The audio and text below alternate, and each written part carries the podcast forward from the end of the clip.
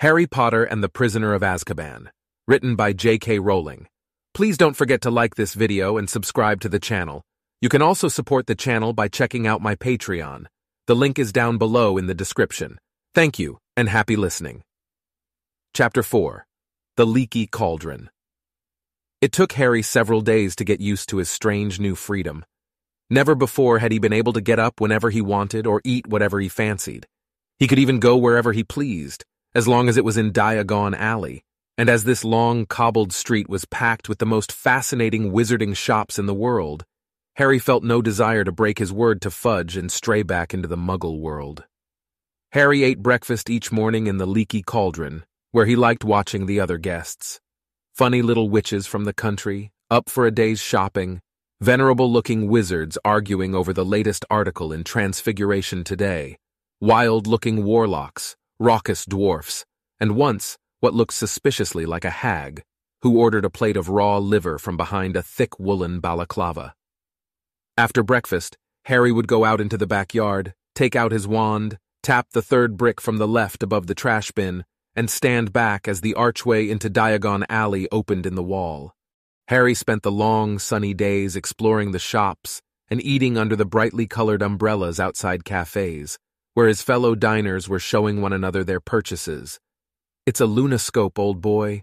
No more messing around with moon charts, see? Or else discussing the case of Sirius Black. Personally, I won't let any of the children out alone until he's back in Azkaban. Harry didn't have to do his homework under the blankets by flashlight anymore. Now he could sit in the bright sunshine outside Florian Fortescue's ice cream parlor, finishing all his essays with occasional help from Florian Fortescue himself, who, apart from knowing a great deal about medieval witch burnings, gave Harry free Sundays every half an hour. Once Harry had refilled his money bag with gold galleons, silver sickles, and bronze nuts from his vault at Gringotts, he had to exercise a lot of self-control not to spend the whole lot at once. He had to keep reminding himself that he had 5 years to go at Hogwarts, and how it would feel to ask the Dursleys for money for spellbooks, to stop himself from buying a handsome set of solid gold gobstones, a wizarding game rather like marbles, in which the stones squirt a nasty-smelling liquid into the other player's face when they lose a point. He was sorely tempted, too, by the perfect moving model of the galaxy in a large glass ball, which would have meant he never had to take another astronomy lesson. But the thing that tested Harry's resolution most appeared in his favorite shop, Quality Quidditch Supplies, a week after he'd arrived at the Leaky Cauldron. Curious to know what the crowd in the shop was staring at, Harry edged his way inside and squeezed in among the excited witches and wizards until he glimpsed a newly erected podium on which was mounted the most magnificent broom he had ever seen in his life. "Just come out, prototype," a square-jawed wizard was telling his companion. "It's the fastest broom in the world, isn't it, Dad?" squeaked a boy younger than Harry, who was swinging off his father's arm. "Irish International Sides just put in an order for 7 of these beauties," the proprietor of the shop told the crowd.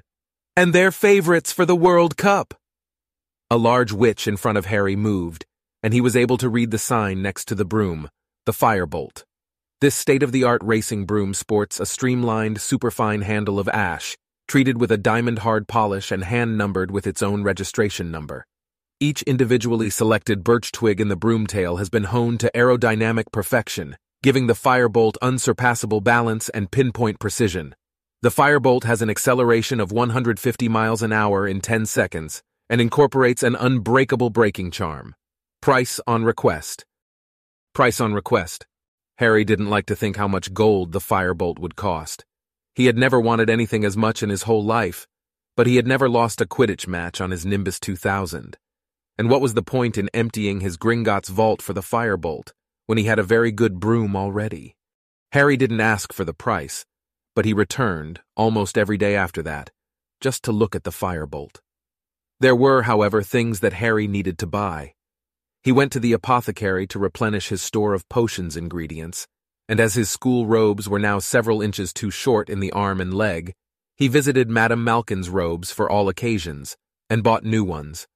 Most important of all, he had to buy his new school books, which would include those for his 2 new subjects, Care of Magical Creatures and Divination. Harry got a surprise as he looked in at the bookshop window. Instead of the usual display of gold-embossed spellbooks the size of paving slabs, there was a large iron cage behind the glass that held about 100 copies of The Monster Book of Monsters. Torn pages were flying everywhere as the books grappled with each other, locked together in furious wrestling matches and snapping aggressively. Harry pulled his book list out of his pocket and consulted it for the first time. The Monster Book of Monsters was listed as the required book for care of magical creatures. Now Harry understood why Hagrid had said it would come in useful. He felt relieved. He had been wondering whether Hagrid wanted help with some terrifying new pet. As Harry entered Flourish and Blotts, the manager came hurrying toward him. "Hogwarts?" he said abruptly. "Come to get your new books?" "Yes," said Harry. "I need—" "Get out of the way!" said the manager impatiently, brushing Harry aside. He drew on a pair of very thick gloves, picked up a large, knobbly walking stick, and proceeded toward the door of the Monster Book's cage. "Hang on," said Harry quickly. "I've already got one of those." "Have you?" A look of enormous relief spread over the manager's face. "Thank heavens for that. I've been bitten 5 times already this morning." A loud, ripping noise rent the air. 2 of the monster books had seized a 3rd and were pulling it apart. "Stop it! Stop it!" cried the manager, poking the walking stick through the bars and knocking the books apart. "I'm never stocking them again! Never! It's been bedlam! I thought we'd seen the worst when we bought 200 copies of the Invisible Book of Invisibility. Cost a fortune and we never found them. Well, is there anything else I can help you with?" "Yes," said Harry, looking down his book list. "I need Unfogging the Future by Cassandra Voblatsky." "Ah, starting divination, are you?" said the manager, stripping off his gloves and leading Harry into the back of the shop, where there was a corner devoted to fortune-telling.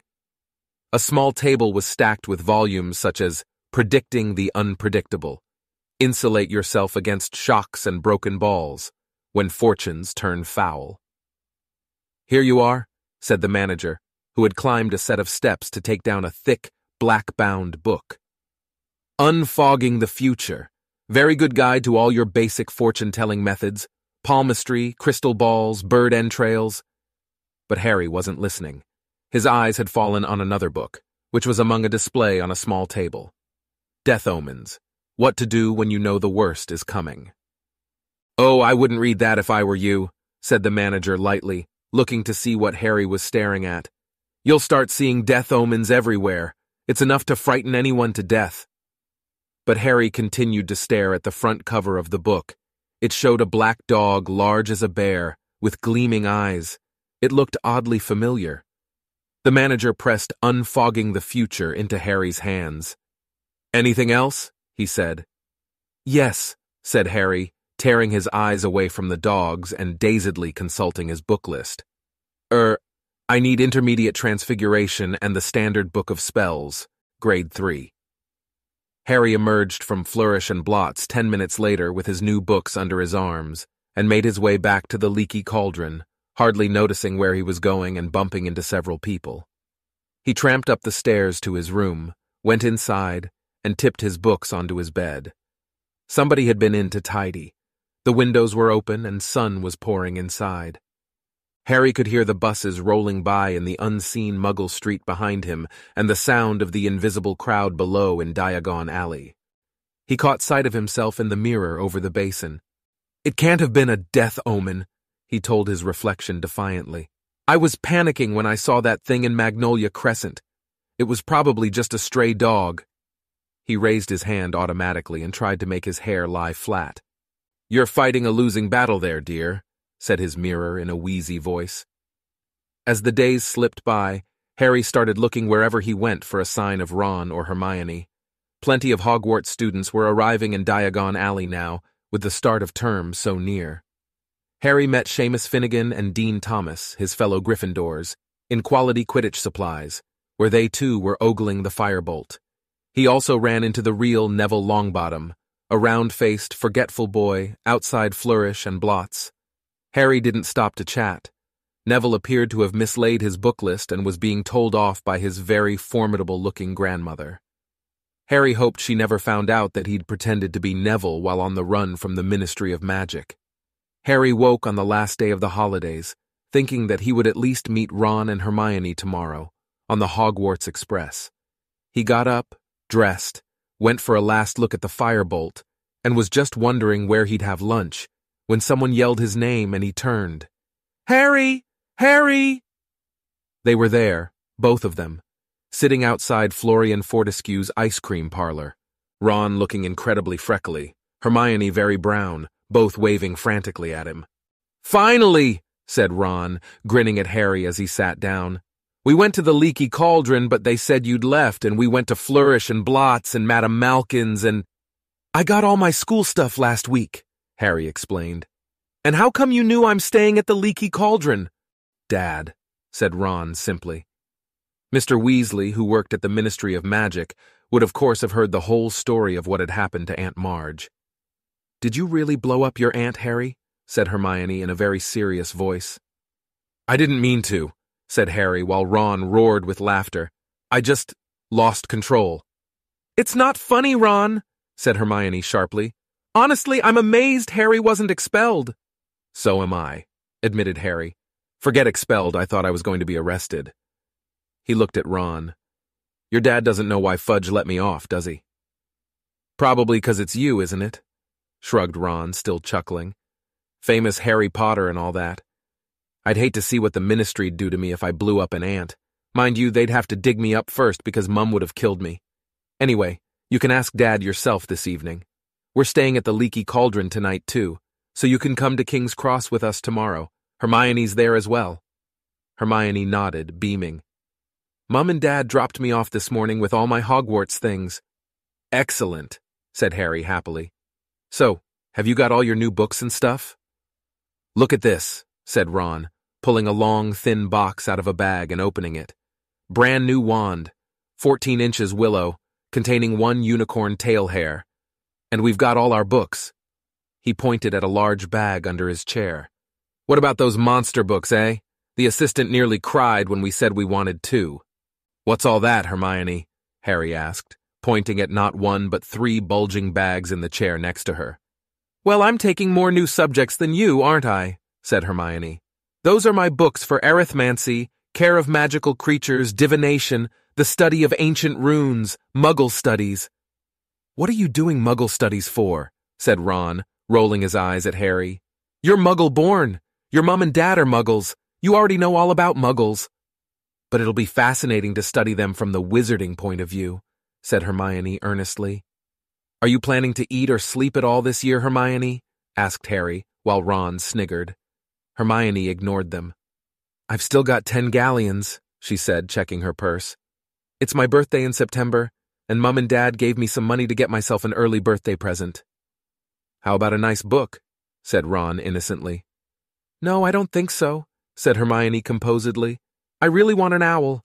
I mean, Harry's got Hedwig and you've got Errol." "I haven't," said Ron.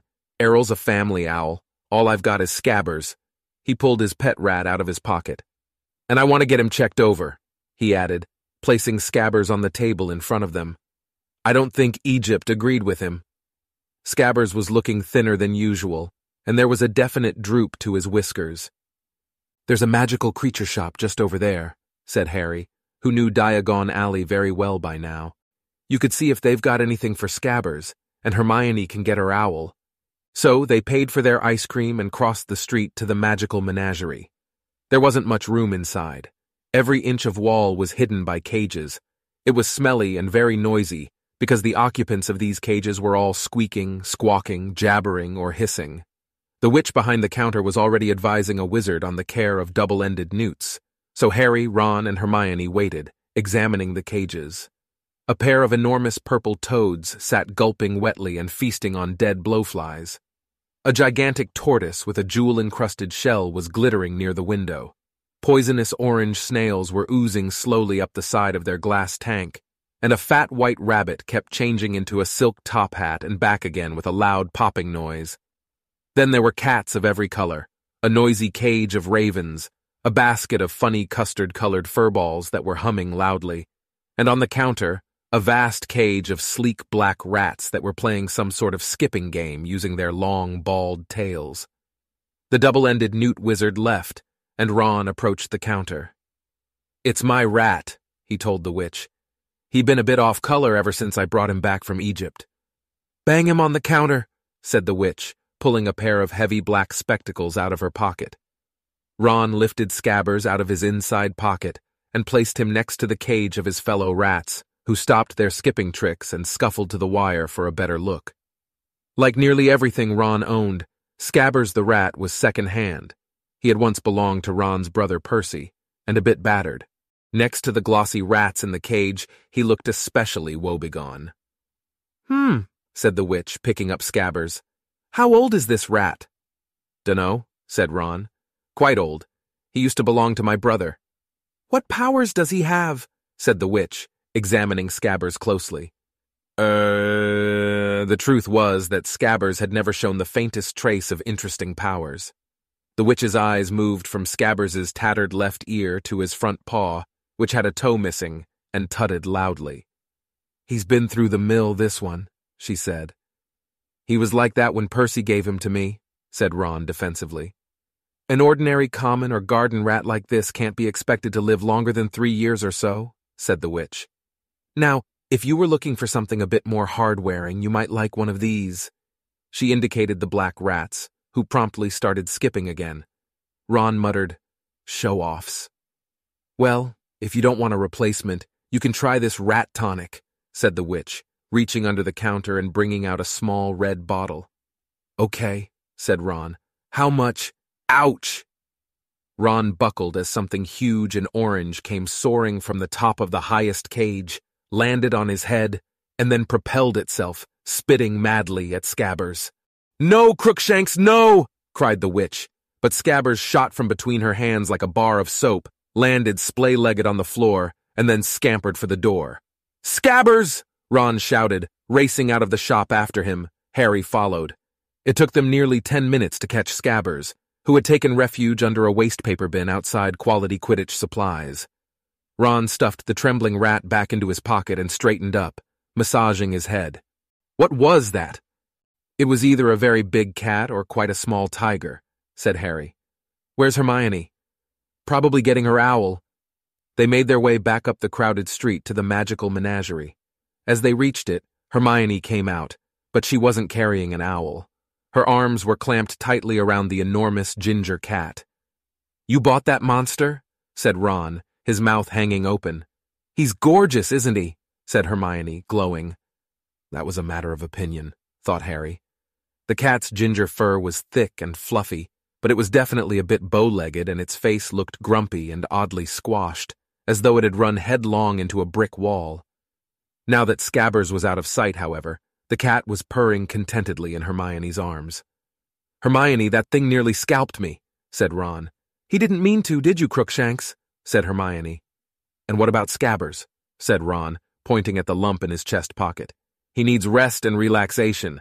How's he going to get it with that thing around?" "That reminds me, you forgot your rat tonic," said Hermione, slapping the small red bottle into Ron's hand. "And stop worrying. Crookshanks will be sleeping in my dormitory and Scabbers in yours. What's the problem? Poor Crookshanks. That witch said he'd been in there for ages. No one wanted him." "I wonder why," said Ron sarcastically as they set off toward the Leaky Cauldron. They found Mr. Weasley sitting in the bar, reading the Daily Prophet. "Harry," he said, smiling as he looked up, "how are you?" "Fine, thanks," said Harry as he, Ron, and Hermione joined Mr. Weasley with all their shopping. Mr. Weasley put down his paper, and Harry saw the now familiar picture of Sirius Black staring up at him. "They still haven't caught him, then?" he asked.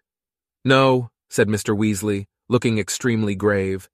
"They've pulled us all off our regular jobs at the ministry to try and find him, but no luck so far." "Would we get a reward if we caught him?" asked Ron. "It'd be good to get some more money." "Don't be ridiculous, Ron," said Mr. Weasley, who on closer inspection looked very strained. "Black's not going to be caught by a 13-year-old wizard. It's the Azkaban guards who'll get him back, you mark my words." At that moment, Mrs. Weasley entered the bar, laden with shopping bags and followed by the twins, Fred and George, who were about to start their 5th year at Hogwarts, the newly elected head boy Percy, and the Weasleys' youngest child and only girl Ginny. Ginny, who had always been very taken with Harry, seemed even more heartily embarrassed than usual when she saw him, perhaps because he had saved her life during their previous year at Hogwarts. She went very red and muttered, "Hello," without looking at him. Percy, however, held out his hand solemnly as though he and Harry had never met and said, "Harry, how nice to see you." "Hello, Percy," said Harry, trying not to laugh. "I hope you're well," said Percy pompously, shaking hands. It was rather like being introduced to the mayor. "Very well, thanks. Harry," said Fred, elbowing Percy out of the way and bowing deeply. "Simply splendid to see you, old boy." "Marvelous," said George, pushing Fred aside and seizing Harry's hand in turn. "Absolutely spiffing!" Percy scowled. "That's enough now," said Mrs. Weasley. "Mum," said Fred, as though he'd only just spotted her and seizing her hand too. "How really corking to see you." "I said that's enough," said Mrs. Weasley, depositing her shopping in an empty chair. "Hello, Harry dear. I suppose you've heard our exciting news?" She pointed to the brand new silver badge on Percy's chest. "Second head boy in the family," she said, swelling with pride. "And last," Fred muttered under his breath. "I don't doubt that," said Mrs. Weasley, frowning suddenly. "I notice they haven't made you two prefects." "What do we want to be prefects for?" said George, looking revolted at the very idea. "It'd take all the fun out of life." Ginny giggled. "You want to set a better example for your sister," snapped Mrs. Weasley. "Ginny's got other brothers to set her an example, Mother," said Percy, loftily. "I'm going up to change for dinner." He disappeared, and George heaved a sigh. "We tried to shut him in a pyramid," he told Harry, "but Mum spotted us." Dinner that night was a very enjoyable affair. Tom the innkeeper put 3 tables together in the parlor, and the 7 Weasleys, Harry, and Hermione ate their way through 5 delicious courses. "How are we getting to King's Cross tomorrow, Dad?" asked Fred as they dug into a sumptuous chocolate pudding. "The ministry's providing a couple of cars," said Mr. Weasley. Everyone looked up at him. "Why?" said Percy curiously. "It's because of you, Perce," said George seriously. "And there'll be little flags on the hoods with HB on them." "For humongous bighead," said Fred. Everyone except Percy and Mrs. Weasley snorted into their pudding. "Why are the ministry providing cars, Father?" Percy asked again, in a dignified voice. "Well, as we haven't got one any more," said Mr. Weasley. "And as I work there, they're doing me a favor." His voice was casual, but Harry couldn't help noticing that Mr. Weasley's ears had gone red, just like Ron's did when he was under pressure. "Good thing, too," said Mrs. Weasley briskly. "Do you realize how much luggage you've all got between you? A nice sight you'd be on the Muggle Underground. You are all packed, aren't you?" "Ron hasn't put all his new things in his trunk yet," said Percy, in a long-suffering voice. "He's dumped them on my bed." "You'd better go and pack properly, Ron, because we won't have much time in the morning," Mrs. Weasley called down the table. Ron scowled at Percy. After dinner, everyone felt very full and sleepy. One by one, they made their way upstairs to their rooms to check their things for the next day. Ron and Percy were next door to Harry. He had just closed and locked his own trunk when he heard angry voices through the wall and went to see what was going on. The door of number 12 was ajar, and Percy was shouting, "It was here, on the bedside table. I took it off for polishing." "I haven't touched it, all right?" Ron roared back. "What's up?" said Harry. "My head boy badge is gone," said Percy, rounding on Harry. "So's Scabbers' rat tonic," said Ron, throwing things out of his trunk to look. "I think I might have left it in the bar." "You're not going anywhere till you've found my badge," yelled Percy. "I'll get Scabbers' stuff, I'm packed," Harry said to Ron, and he went downstairs. Harry was halfway along the passage to the bar, which was now very dark, when he heard another pair of angry voices coming from the parlor. A second later, he recognized them as Mr. and Mrs. Weasley's. He hesitated, not wanting them to know he'd heard them arguing, when the sound of his own name made him stop, then move closer to the parlor door. "Makes no sense not to tell him," Mr. Weasley was saying heatedly. "Harry's got a right to know. I've tried to tell Fudge, but he insists on treating Harry like a child. He's 13 years old and... Arthur... The truth would terrify him," said Mrs. Weasley shrilly. "Do you really want to send Harry back to school with that hanging over him? For heaven's sake, he's happy not knowing. I don't want to make him miserable. I want to put him on his guard, retorted Mr. Weasley. You know what Harry and Ron are like, wandering off by themselves. They've even ended up in the Forbidden Forest. But Harry mustn't do that this year. When I think what could have happened to him that night he ran away from home.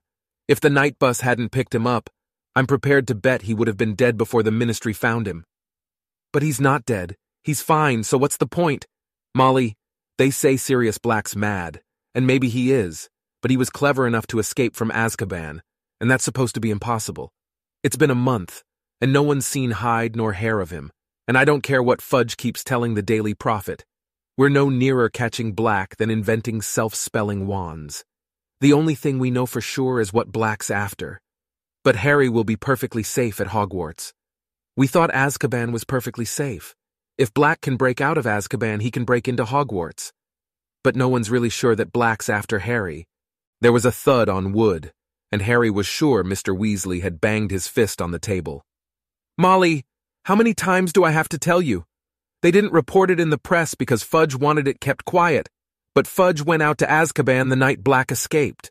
The guards told Fudge that Black's been talking in his sleep for a while now, always the same words. He's at Hogwarts. He's at Hogwarts. Black is deranged, Molly, and he wants Harry dead. If you ask me, he thinks murdering Harry will bring you-know-who back to power. Black lost everything the night Harry stopped you-know-who, and he's had 12 years alone in Azkaban to brood on that. There was a silence. Harry leaned still closer to the door, desperate to hear more.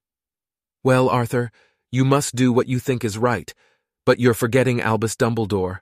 I don't think anything could hurt Harry at Hogwarts while Dumbledore's headmaster. I suppose he knows about all this? Of course he knows. We had to ask him if he minds the Azkaban guards stationing themselves around the entrances to the school grounds. He wasn't happy about it, but he agreed. Not happy? Why shouldn't he be happy if they're there to catch Black? Dumbledore isn't fond of the Azkaban guards, said Mr. Weasley heavily. Nor am I, if it comes to that.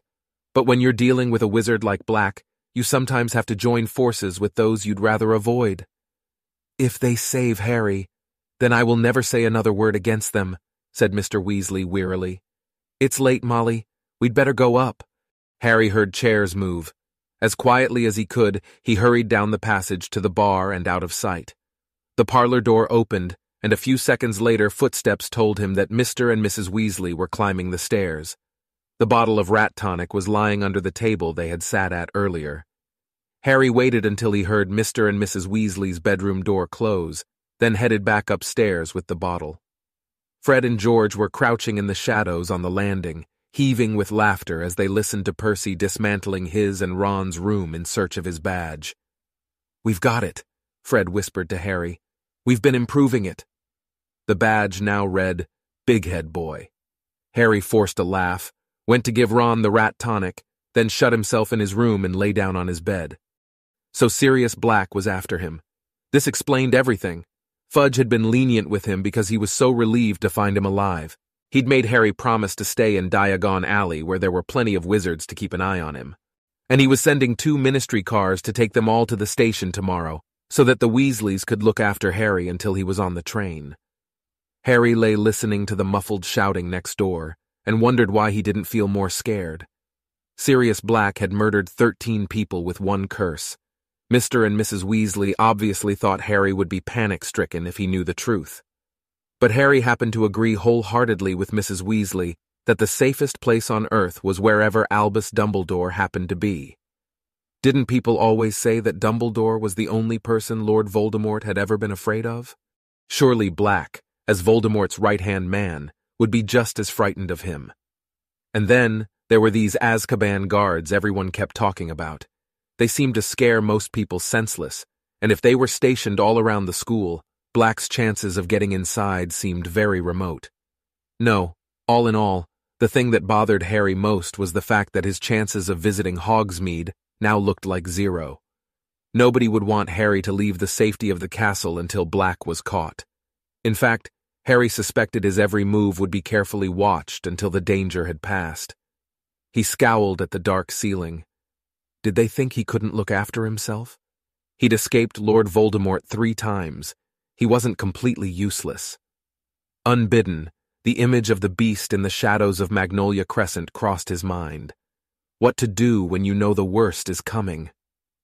"I'm not going to be murdered," Harry said out loud. "That's the spirit, dear," said his mirror sleepily.